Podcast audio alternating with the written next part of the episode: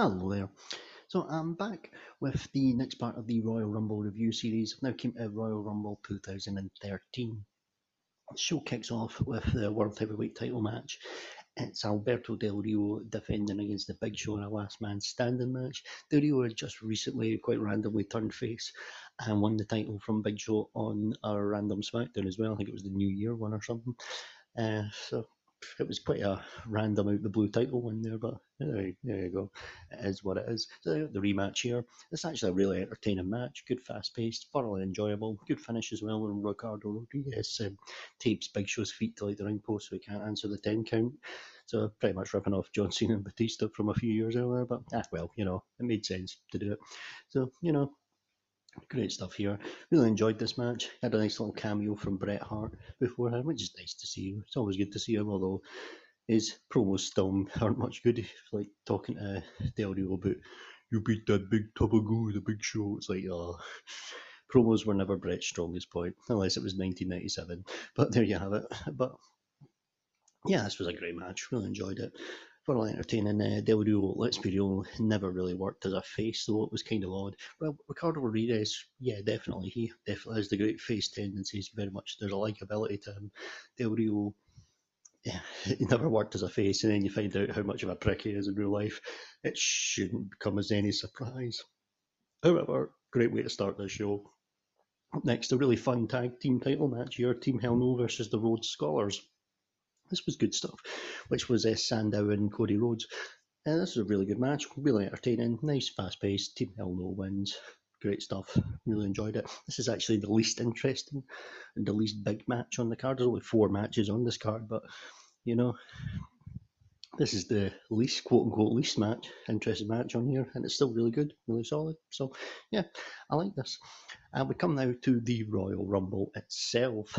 Now you've got here like Dolph Ziggler's already been put in as number one. I think there was a stipulation Vickie Guerrero put him that said that he had to go in at one or two, so he just picked to go in at number one because he, as he quite rightly said in an interview, it is the same thing which is fine. This was, I think, all the fallout because like AJ Lee had just went with Dolph Ziggler the month before at TLC. I've got a review of that on here. I did that last month, so check that out. But you know, you've got here, and Biggie Langston was with Dolph Ziggler here. This was before Biggie became an unbearable, annoying cock. He barely spoke at this time, but he did a, a little promo here, and he wasn't very good, frankly. So there you go. But you know, Dolph comes in at number one, and what this what was and Dolph actually did he was money in the bank winner. He had quite a lot of momentum. I mean, 2012, 2013 were pretty good years for Dolph Ziggler, to be fair. So, you know, he's kind of outstayed his welcome, as I've said before on here. But you know what, he was a good hand to have at this point in time. But you, the number two was great here.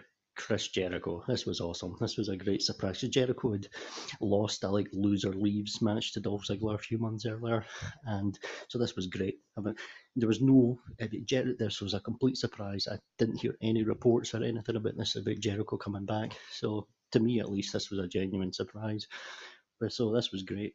Great way to start the Rumble.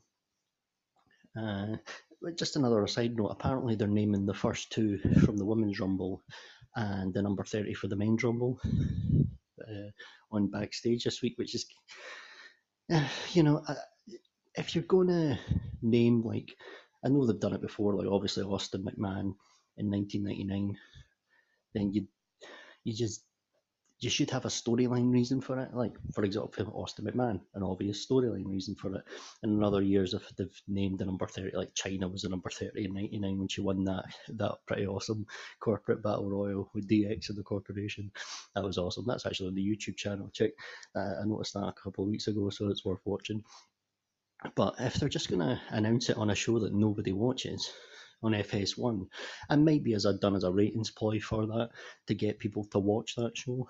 But yeah, you know, there you go. That's another ratings don't matter thing. Well, they're obviously trying to get a get a ploy to get people to watch it. So, oh well.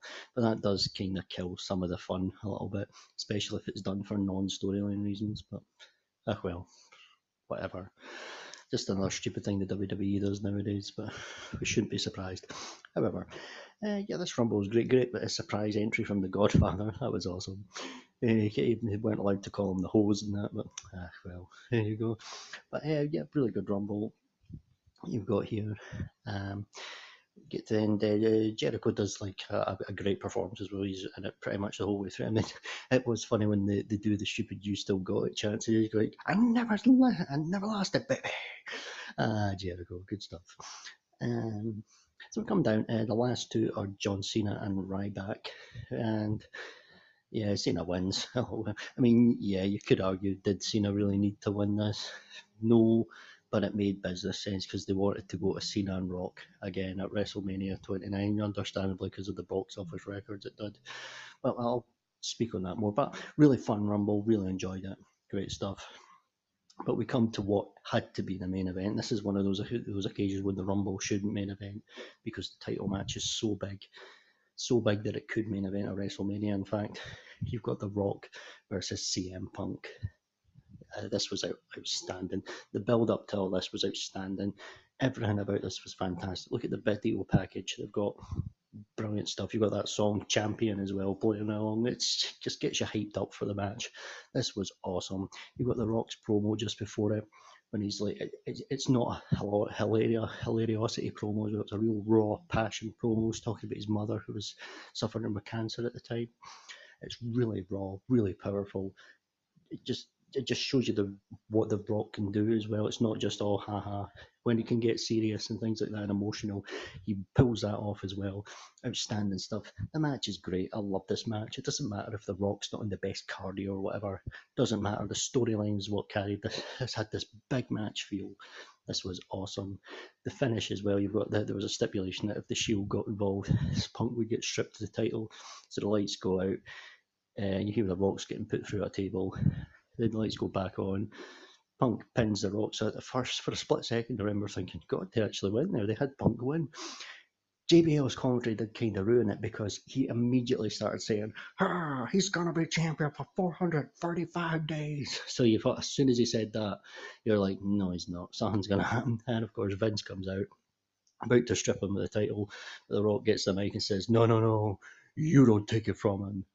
I do and then they restart the match, and it was it was great. The Rock won, People's Elbow, awesome. I remember Smarks at the time were crying because CM Punk lost to People's Elbow. It's like, yes, what did Hulk Hogan? Calm down, you know. but whatever. The Rock wins the title here. This was awesome. Absolutely loved it. Now, this this was great. This to me, top to bottom, is the last great Royal Rumble pay per view. There's been other stuff when, like last year's Men's Rumble was great. And there's been individual little great things from Rumbles in the years gone by. It has gone downhill in the last few years, much like the whole product in general, to be honest. But to me, 2013 was the last great Royal Rumble pay per view as a whole. Funny enough, I said that in my SummerSlam review series. 2013 was the last great SummerSlam. So, anyway, I don't think this is as a top to bottom. I don't know if it's quite as good as 2001. I think 2001 is probably still my favourite but 2013 is the last Great Royal Rumble pay per view for me. Uh, the, the one thing I would go on with it now, it was revealed because they had the CM Punk heel turn and everything like that a few months earlier. It was revealed that the on Raw 1000, I think it was that The Rock would challenge for the title at the Royal Rumble. You see, and then Punk turned heel on him there. You know, what I would rather have done is if they'd actually done CM Punk and The Rock at WrestleMania 29. Now, I think that would have been better. I actually think Cena should maybe have won the title at Survivor Series 2012, and they just did Cena Rock 2 at Royal Rumble, and then you have Rock beat Cena again. Because I don't think anyone really wanted Cena to beat Rock. Let's be real. Let's be real. I think Rock and Cena two years in a row at WrestleMania. I know why they did it, and apparently they did great business again with WrestleMania 29. But to me, it felt a little flat. It was. It could never be as special as the first time WrestleMania 28. But whereas if you just waited and done Rock and Punk at WrestleMania instead, have Punk win the Royal Rumble, so you get a new Rumble winner, then you get to Rock and Punk, then you've got the two month build rather than just the three week build between these two, and then you do Undertaker and Cena at WrestleMania 29 because here's the thing the streak was still alive then, and people would be terrified that Cena would get the streak. So yeah, it would genuinely be genuinely be a people would be worried about that. So you would actually get to two major matches there. I think that would have been better for WrestleMania 29. However, buy rates, it might not have done as well, but you know, I can sort of I know why they went to, they did Cena Rock too, but you know, I think as a as a mark, as I was I was more of a mark back then. I would have been preferred that, but there you have it. It is what it is. So, but yeah, and you've got Smarks who complain. Uh, it should have been. Here's that whole conversation about someone who needs it, who should have ended Punk's title reign. Like, I think if anything, this validated Punk's title reign that it took the uh, what many people would argue the GOAT and um, or at very least an undisputed person on the Mount Rushmore of professional wrestling to beat him. That validated his title reign. If he had just dropped it to fucking Damien Sandow or something like that, which was the smarks would have wanted, or Dolph Ziggler or something, then it just it just really would have been all that for that. You know, it wouldn't really have made them any more, Let's be real. Let's be real. Which is why when I mentioned about sometimes it's not who needs it, quote unquote, but it should be what the best business decision would be, the best entertainment decision would be. And The Rock beating CM Punk for the WWE title in 2013 was absolutely the right decision. If if you're not going to do Rock and Punk at WrestleMania, then you do it here, and The Rock winning made all the sense in the world. Now, I do think CM Punk, for all of this whole thing, I think CM Punk should have got a WrestleMania main event, and it should have been WrestleMania 29. But that's neither here nor there. It is what it is. But still, sorry going off track there. Royal Rumble 2013, the last great Royal Rumble pay per view, for me at least. Uh, could still got a couple more to do in this series. I'll be reviewing Royal Rumble 2017 next. So um, thanks ever so much for listening and goodbye.